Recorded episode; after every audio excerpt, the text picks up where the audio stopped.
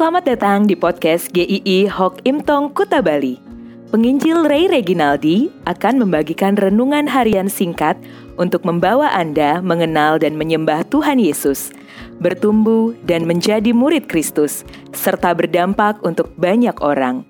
Jika Anda merasa diberkati melalui renungan ini, silahkan bagikan podcast ini agar orang lain juga diberkati. Inilah renungan hari ini.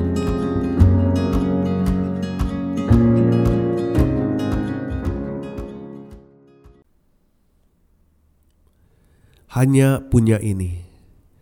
Matius 14 ayat 17 sampai 18.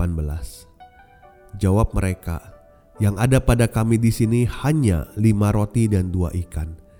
Yesus berkata, bawalah kemari kepadaku.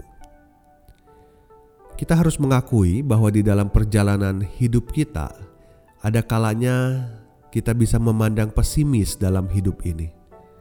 Biasanya itu terjadi ketika kita ada di dalam masalah yang sepertinya sangat di luar jangkauan kita, tidak sesuai dengan kemampuan untuk kita menghadapinya. Di dalam percakapan antara Tuhan Yesus dan murid-muridnya, ketika akan memberi makan 5000 orang, Tuhan Yesus mengharuskan mereka untuk diberi makan. Tetapi murid-murid melihat situasi sepertinya tidak memungkinkan. Di dalam menjawab Tuhan Yesus, kalau saya bayangkan nadanya dari murid-murid pasti nada pesimis yang ada pada kami di sini hanya lima roti dan dua ikan. Bahwa mereka mengungkapkan tidak mungkin cukup lima potong roti dan dua ikan untuk lima ribu orang. Pantas saja mereka berkata hanya ini yang ada pada kami. Nada pesimis itu lahir ketika kita hanya memandang dari kekuatan kita yang lemah dan menghadapi masalah yang begitu besar Tuhan Yesus tidak larut dalam rasa pesimis itu karena Dia adalah Allah. Ya, kita bisa membayangkan Tuhan Yesus mengucapkan dengan mantap dan tanpa keraguan, "Bawalah kemari kepadaku." Apa yang dibawa? Jelas paket pesimis dari para murid lima roti dan dua ikan. Tuhan memberkati yang hanya lima roti dan dua ikan itu dan membagi-bagikannya akhirnya mencukupi 5000 orang termasuk di dalamnya perut para murid juga. Ini luar biasa.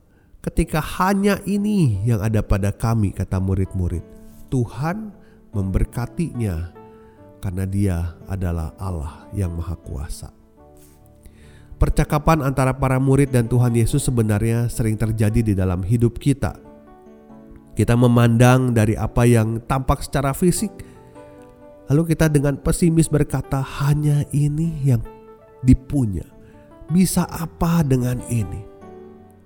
Di dalam hidup kita, seberapa kecil pun kekuatan kita, tetapi kalau kita ada di dalam Tuhan, kita bisa berkata, "Memang hanya ini yang aku punya, tetapi ada Tuhan yang mempunyai segala-galanya." Nada pesimis akan berubah menjadi keyakinan pengharapan jika kita mengenal siapa Tuhan. Saat kita tahu dan sudah mengalami karya Tuhan Yesus yang sanggup memberikan keselamatan bagi setiap orang yang percaya kepadanya. Terlebih lagi di dalam hidup yang kita jalani. Yang kadar permasalahannya tidak lebih berat dari dosa dan kematian. Pasti Tuhan akan menyertai dan menjamin kita sampai pada tujuan. Sejujurnya pengenalan kita akan Allah itu jauh dari yang sebenarnya.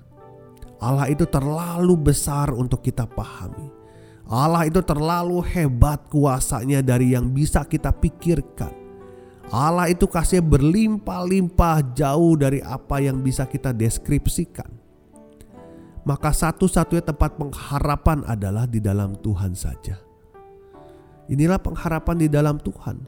Tidak berhenti dengan kata-kata hanya ini Selalu ada kelanjutannya, tetapi ada Tuhan yang bersama dengan kita. Apa yang kita hadapi mungkin bisa membuat hati kecut dan ciut. Kita memandang diri kita tidak berdaya. Apa yang kita miliki rasanya kok tidak cukup untuk kebutuhan esok hari. Jalan pekerjaan di depan tampaknya buntu, tidak ada jalan keluar sama sekali. Jika kita percaya Allah sanggup melakukan lebih dari apa yang kita pikirkan, mari percayakan hidupmu. Bawalah seluruh hidupmu itu, kekhawatiranmu, ketakutanmu di hadapan Tuhan. Jangan takut dan ciut hati lagi. Berharaplah hanya pada Tuhan. Kita akan masuk episode yang lain di esok hari. Tunggu kelanjutannya. Sampai jumpa, Tuhan memberkati.